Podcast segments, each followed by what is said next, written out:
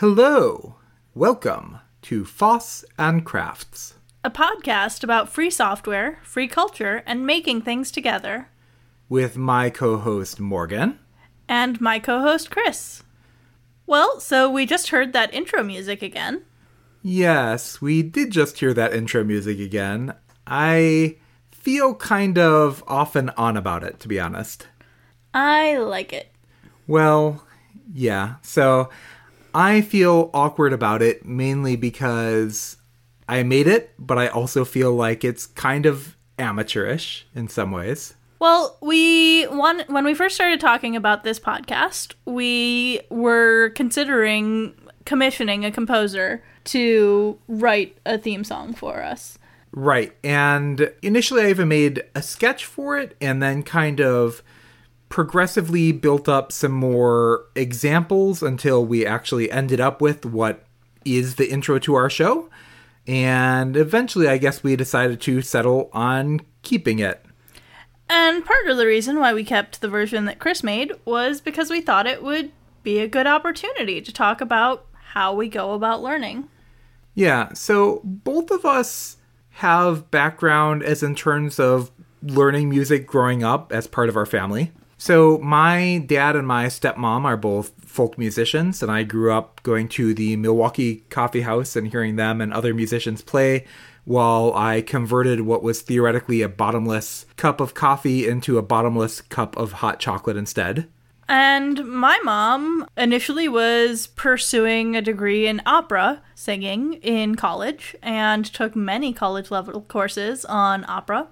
Um, she did not end up becoming a professional opera singer. However, she always loved to sing and was always involved in the choir at church when we were growing up. So I also was raised in a very musical household. So we both definitely think our parents supported us and worked very hard to invest time and money into our music education. But nonetheless, it kind of felt like things didn't stick far enough for it to last into adulthood. Yeah, so we're just going to give a brief outline of our musical education. So, between second grade and eighth grade, at various times and sometimes concurrently, I played the violin, the recorder, the flute, the piano, and I was also in choir. Yeah, so I took about eight years of piano, and in all that time, I.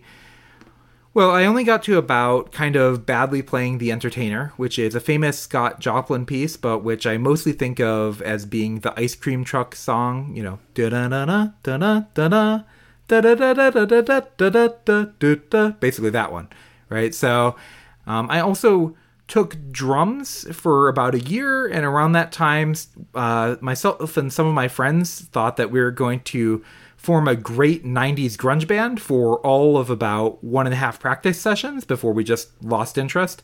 But definitely most of my time was spent on the piano. So, given all of those years of music lessons, why didn't it stick?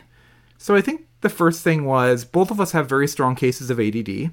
And we were both overwhelmed by homework, and practice in some ways kind of felt like more homework on top of an already stressful pile. And I'm also dyslexic, so reading sheet music was very difficult, and I frequently transposed notes, which my music instructors did not appreciate. Also, I really enjoyed composing songs on the fly, but teachers discouraged composition over getting the fundamentals down. But I never really seemed to be very good at that. I had trouble finding the notes live, and I really struggled with reading sheet music in a way that was sufficiently performative. Yeah, so now, as adults, and after years and years of music lessons, neither of us can read sheet music. So, part of the reason I think I made progress this time is because in tracker software, it doesn't look like classical notation of the circles being on bars and etc and having to interpret that in real time notes are written as c1 you know f2 etc so my anxiety over needing to live interpret notes wasn't there because i could just kind of futz with things more slowly Do you think that any of those previous lessons, though, helped when you picked it up again? Yes. So I think a bunch of that experience with dynamically experimenting with music came back to me. It was helpful to remember about things like chords, but in other ways, it did feel kind of like starting over again after 20 years. So, we talked about this episode being an example not just of how to make y- music using a music tracker, but kind of an example of what the process is like for picking up a new or even revived craft. Can you give us your progression of learning things? Yeah, so when we were talking about commissioning the piece, we were throwing around some ideas. I remember you made a voice recording of what you thought it could sound like. Yes, I did make that. The idea was maybe it could resemble someone being kind of silly, but also stuffy and full of themselves in the piece, kind of a self parody of doing crafty as a high art in the first place, maybe to put on a harpsichord or something like that. So, do you still have that recording? I do still have that recording, but it is kind of embarrassing. Well, I think we should play it anyways. This is a show about the process of picking up something new, so it's okay for it to be raw or even a bit awkward. Okay. Dun dun.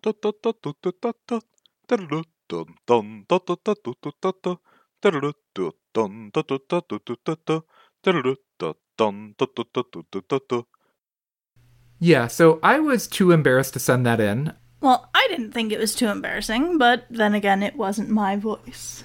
Yeah, so it's still embarrassing for me, but this is kind of how I end up making many projects. With drawing and painting, I always start with a sketch before I try to move on to a more complicated version of that image.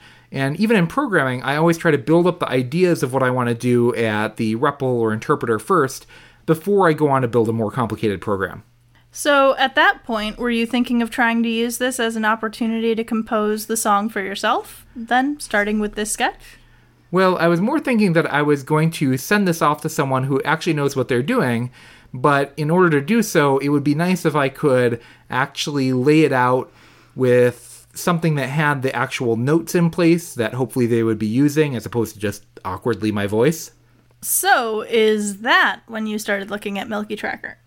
Nope, that's when I started thinking about I don't even understand how sound works. And so that got me to remember a program called sfxr. So, what's that?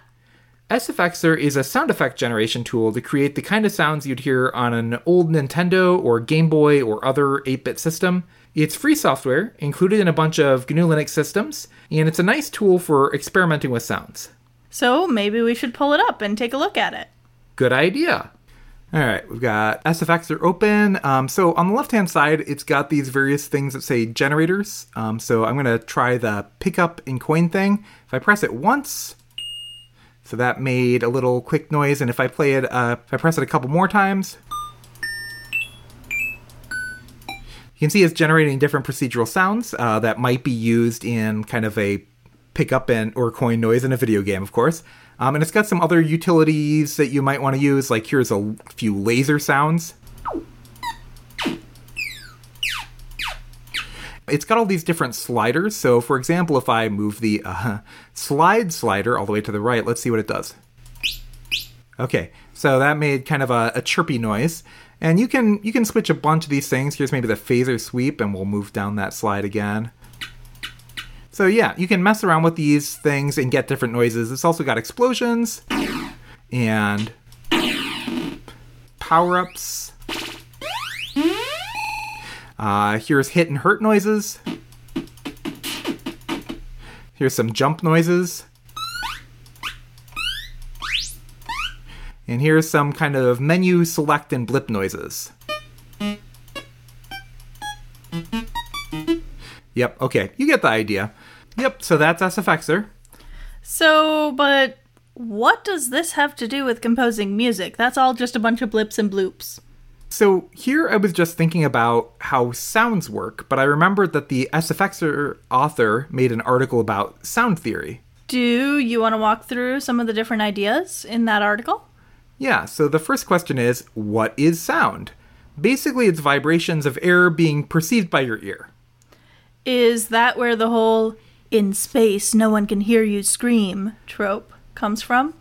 Yes, because the sound waves don't have an atmosphere of air that's going to get to your ear, so that vibration isn't going to hit it. So, what accounts then for different kinds of noise? So sound waves can have different heights of how up far up and down they're moving, and that changes volume level generally. And then there's also how far apart the different waves are, which kind of affects different tones. So kind of you can think up and down on this little waveform and then side to side. And there's kind of different shapes to waves that make different kinds of noise. Why don't you explain some of the different kinds of shapes and the kinds of waveforms that they produce? So here are some of the common ones that are easy to make on a computer and sometimes appeared on old, for example, 8 bit computer chips. If the top of our wave is 1 and the bottom is 0, we can make a really easy waveform by just switching between 0, 1, 0, and 1. And that's called a square wave. And I'm going to play it right here. That sounds very computery, and it looks like it's shaped like a square, too. Good name. So, that nice round peaked version of a wave we're used to seeing on graphs and so on is called a sine wave. And it sounds like this. That sounds very pure. Yeah, it, it is a very pure tone.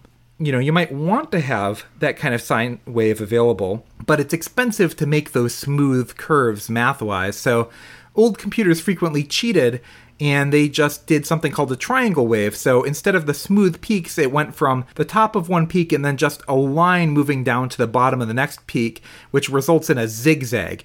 And the noise that that makes is kind of like this. Similar, but also more computery?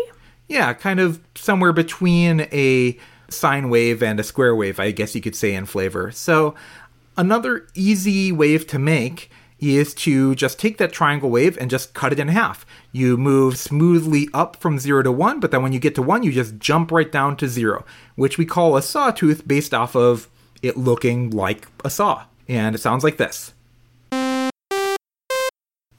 Definitely harsher.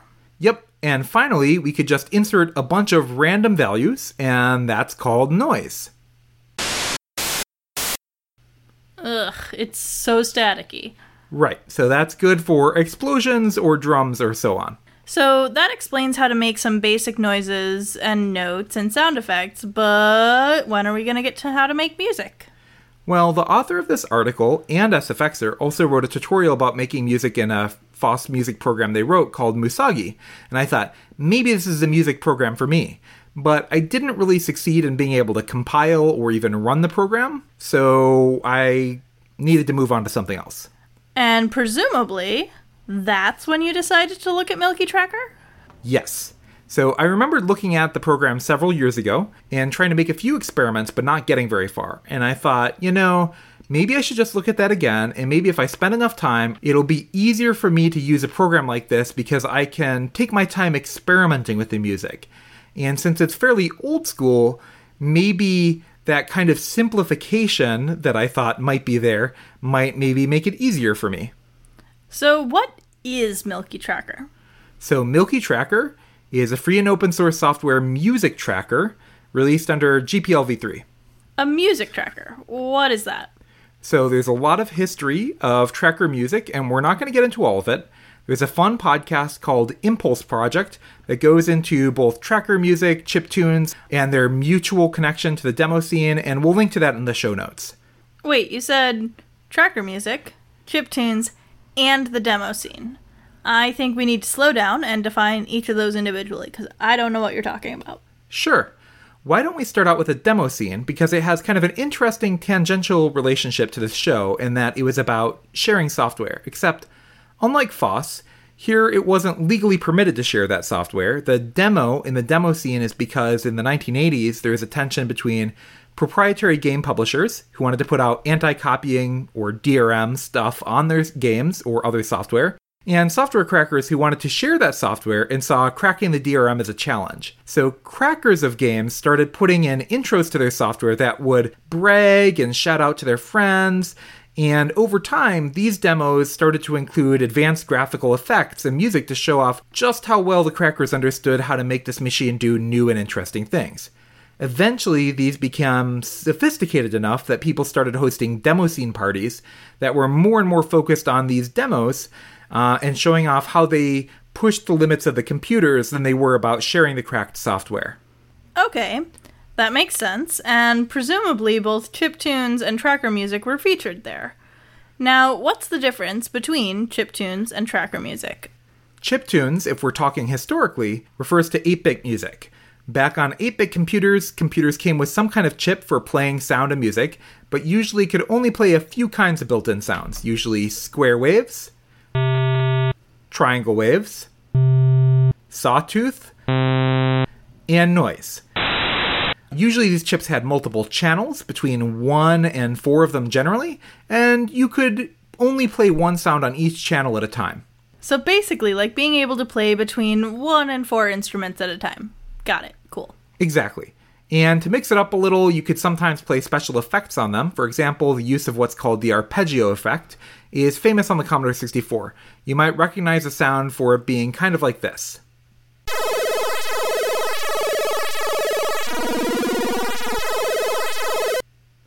The reason that distinct sound exists is originally to get around a limitation. So, for example, on the Commodore 64, since you only have three channels, you can't simultaneously do a chord, a bass line, and a drum noise because the chord would take up all three. So, the way the arpeggio effect worked is that it played three notes in rapid succession on the same channel, faster than a human could play them on an instrument, and that makes it sound sort of, but not exactly like a chord. And I'd assume that each of these chips tended to add their own flavor to the music they made. Yes. So definitely using a fair use excuse here, but here's an example of one of my favorite chip tunes for the Commodore 64, Monty on the Run. And keep in mind, despite everything that's going on here, the musician only has three channels to play instruments on at a time.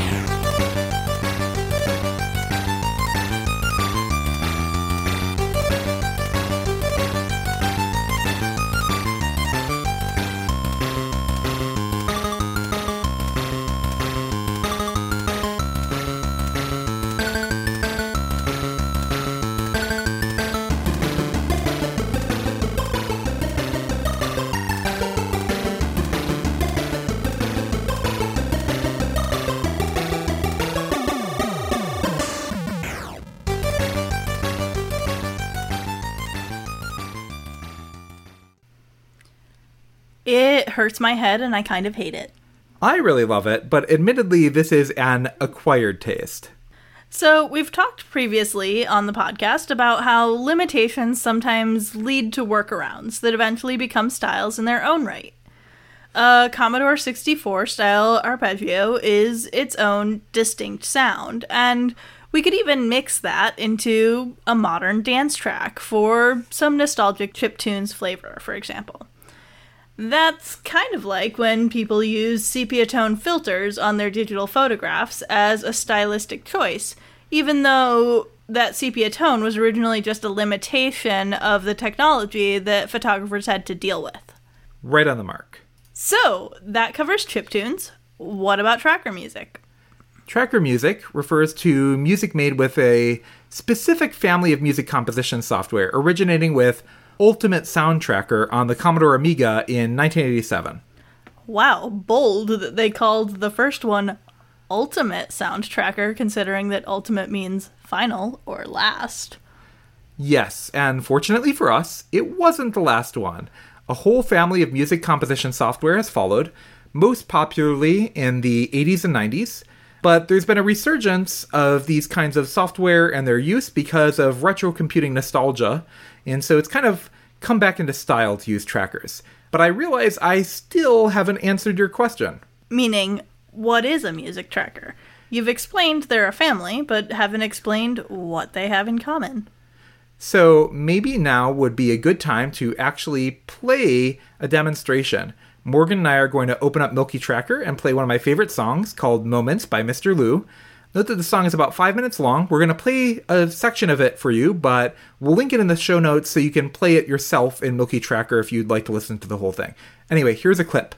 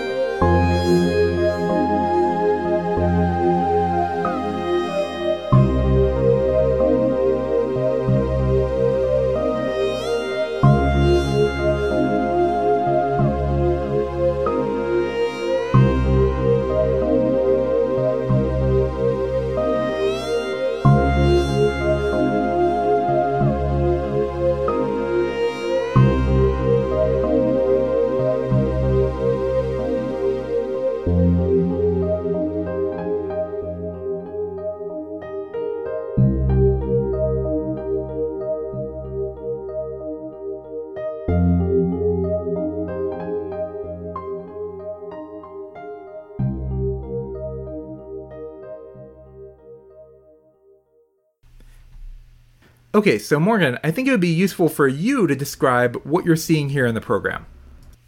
So there are 16 columns on the screen, and it's scrolling upwards, and in each of those columns, there's a combination of alphanumeric codes, I guess. And I am guessing that each of those columns is a different instrument in the composition as a whole. And at the top, you can see the sound waves for each of those columns. Yep. So each one of those columns basically corresponds to one of the channels. So here we're looking at a 16 channel track, which is why there's 16 of them available. Um, so also in those alphanumeric codes, some of them are blue and some of them are green. Yeah, so those blue ones correspond to which instrument is being played, and the green one corresponds to a change in volume of some type. And there are some that have pink letter and then a yellow one next to it. Yeah, so the pink is basically what effect is being applied, and the yellow is a configuration of that effect. So you could, for example, configure one of these notes to be having an arpeggio effect, and one of them to be having some sort of slide between different notes and etc. And how is the movement on the page looking basically? Uh, it's scrolling from the bottom to the top as the music progresses. Yeah, so um, the line is just basically moving around, and each time the line covers one of those notes, it's playing that note or whatever effect is on it, basically. And that's pretty much it. That's most of new music trackers in a nutshell. Oh, other than this thing.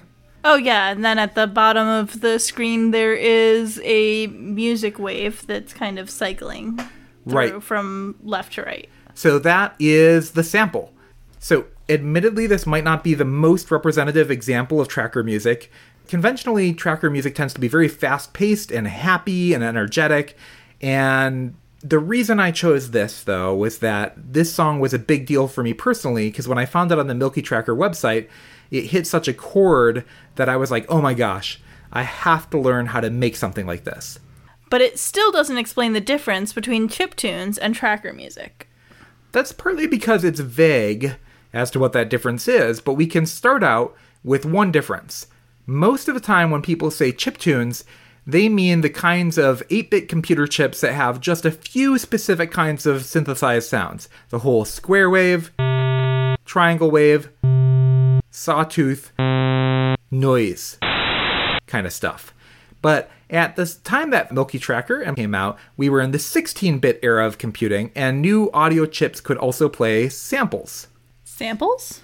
A sample is a brief audio clip used to construct a note of some instrument. And what the tracker does is it scales that sample up and down to the shape of the appropriate note, uh, maybe with some kind of effect. Okay, so I think I get it. The difference between chiptune music and tracker music is that chiptunes mean 8 bit music, which use some basic waveform that the chip generates, such as a square wave or a triangle wave or whatever.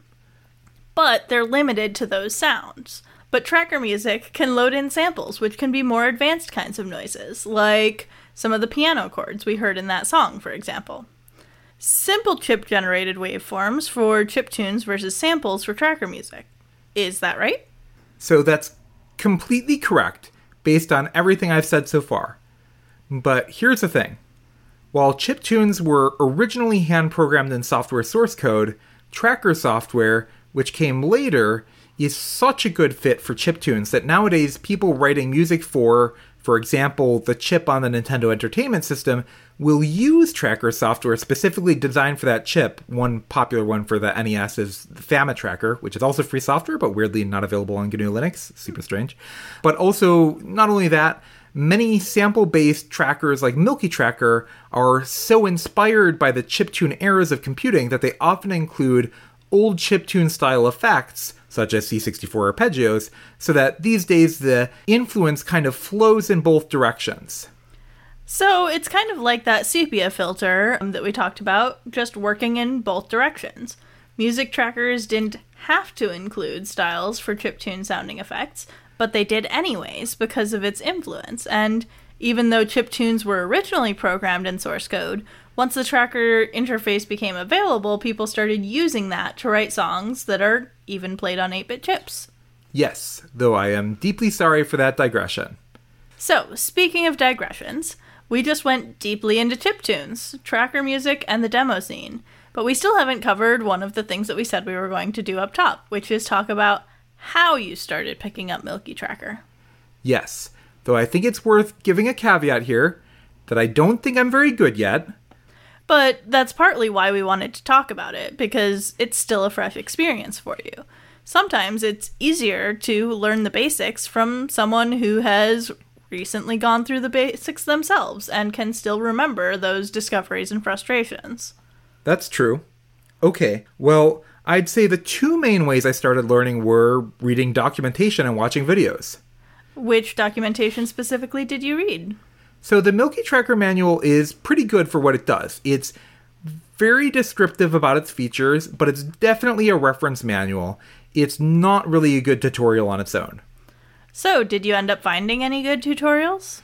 Yes, so there are some directly linked from the Milky Tracker website, which were written in the 90s for Fast Tracker 2, which is what Milky Tracker is a quasi clone of.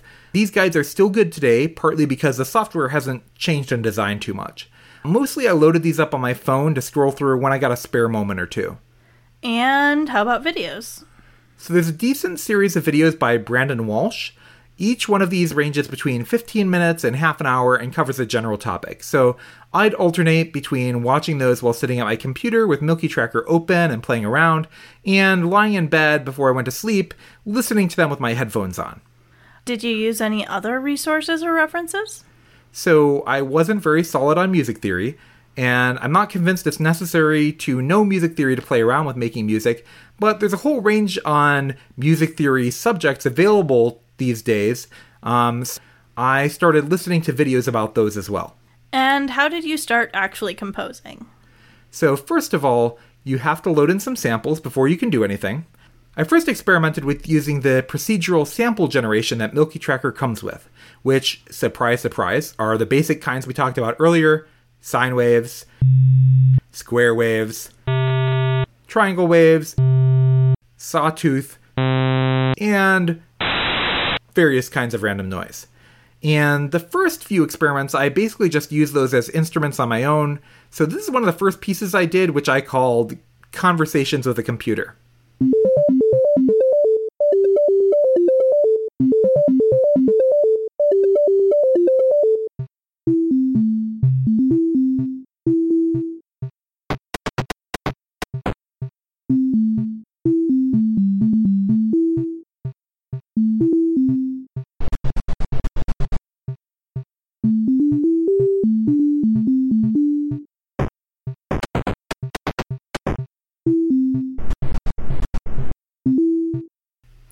Well, that definitely sounds computery.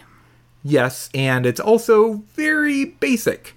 But I was trying to abstractly tell a story representing a computer booting up, the computer prompting the user, the user entering some command or information on the keyboard, the computer thinking, uh, the computer printing it out, and then the same rinse and repeat between the computer and the user talking to each other.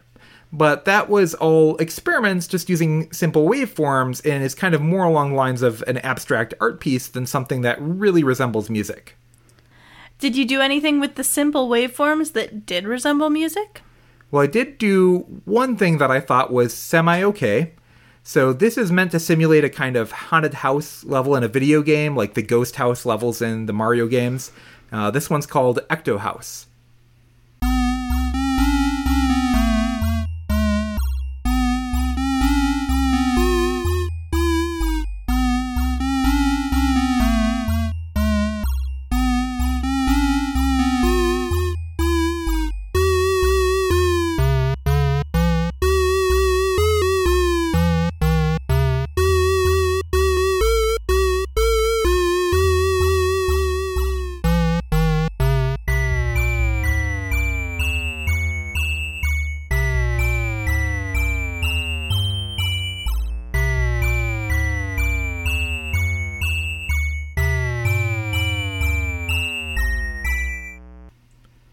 So actually, that's ignoring that at the end of the song there was a more advanced sample, a tiny dollhouse piano I loaded in and found off of freesound.org, which is a really nice commons of instruments and sound effects, and basically where I've gotten most of my samples. We are fans of creepy dolls over here. Yes. And that was the first example I got really excited about, and I made a little dollhouse theme like this.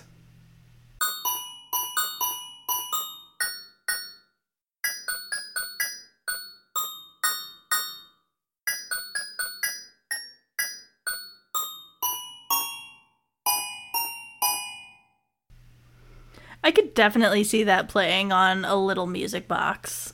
Yeah, and it was nice to get something even extremely trivial that felt like something someone might call music in some way, shape, or form. And so, how do you enter the notes? So, Milky Tracker lets you use a computer keyboard kind of like a piano. You can switch between just playing them and then recording them into a column. So, I select a sample and then I just kind of play around with it until I find something that's interesting. And then I try to record it and space things out until I think it sounds okay. So, could I connect my old Casio keyboard or whatever else I've got laying around instead of using the computer keyboard? Yeah, Milky Tracker includes MIDI in support, so if you have a Casio or Yamaha or whatever synthesizer brand you have laying around, you can just use that instead of plunking around on a QWERTY layout, which is probably not the most optimal. So, is that mostly how you learned? Just plunking around on notes until you got something that seemed good? Sort of. The main thing I found I had a problem with is that when I would come up with a tune that I thought sounded nice, I would enter it in, but the timing was all off. And then I'd spend hours and hours just trying to fix up the timing, but for whatever reason, things just weren't aligning with the kind of music that was in my head. So, how did you get past that? Well, admittedly, I still don't feel like I'm past that. I'm still really struggling with timing, but I did get better a bit by pulling up some videos showing the visualizations of video game songs I really liked, especially Dark World from A Link to the Past and Aquatic Ambience by David Wise, and trying to see if I can match the timing of those songs inside of Milky Tracker. So, doing that, looking at compositions that were familiar and made by people who actually knew what they were doing, helped me kind of figure out some of the mistakes I was making, but I'm still not happy with my ability to get timing down. So now maybe is a good time to turn to the current intro tune for the show. Before we break it down, let's replay the song.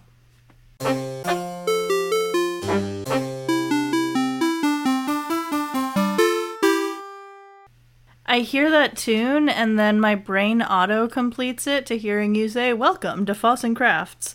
And I am ready to say a podcast about free software, free culture, and making things together. Yep. So that's not really like the original sketch you made. And would you believe me if I said the reason for that was that I ended up struggling with the timing on it so much? I really would believe it because I was there after you came downstairs after several hours, beating yourself up and saying you were just completely incapable of composing music and that you'd always be completely incapable. Yeah, I did say that, and I do kind of still feel anxious about that. But then I went upstairs and decided to see if I could cut out almost everything from the song, reducing it to its most basic elements. But you also reframed it. The original version was going to be all harpsichord, but you added in a more chiptune section as well. Right, I thought maybe if I can't get down my original tune, maybe I could at least capture its essence and mix with the title of our podcast, Foss and Crafts. So I redid the song with that theme in mind. Yeah, so there's kind of a call and response theme going on here. Exactly. So here's the story of the song. First, we open with a more crafty, which is composed of a harpsichord and a violin. And playing together, this is the call. And then the response is the chiptune noise that comes after. Yep, just a simple solo square wave response. Call. And response. And the next section has the same call and response style. Yes, but it's a little bit different, and here's where I applied the very small amount of music theory I've learned. Both sections are call and response, but altogether, the first one is raised as a question, And the second part is an answer. That's right.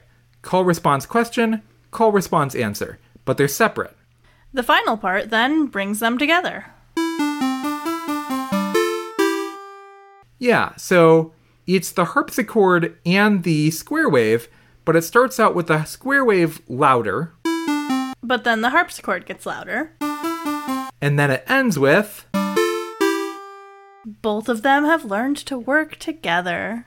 Which is extra fun because it's like the logo of our show, which combines your ASCII art with my embroidery and joins it into one cohesive piece. Yep, so call response question, call response answer, and then finally we bring it all together.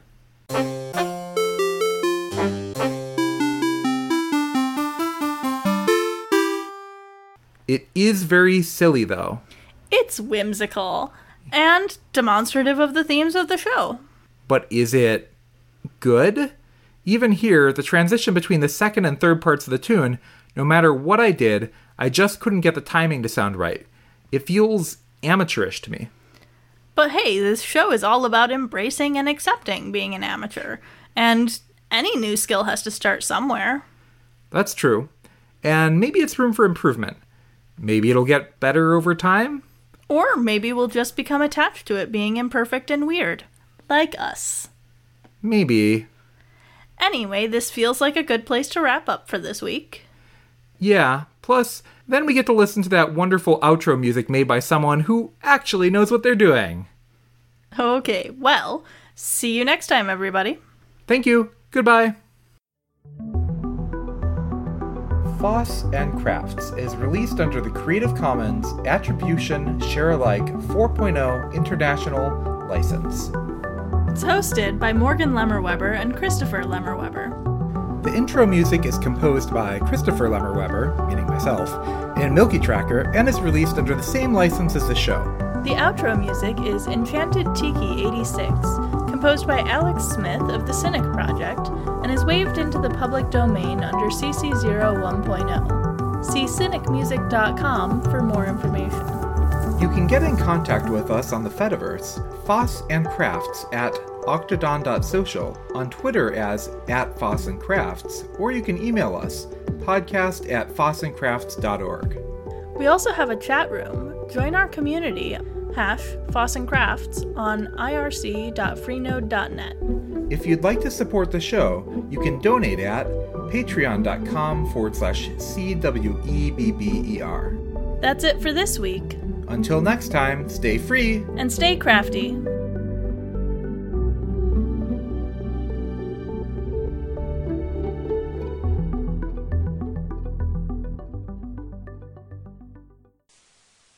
Another visitor.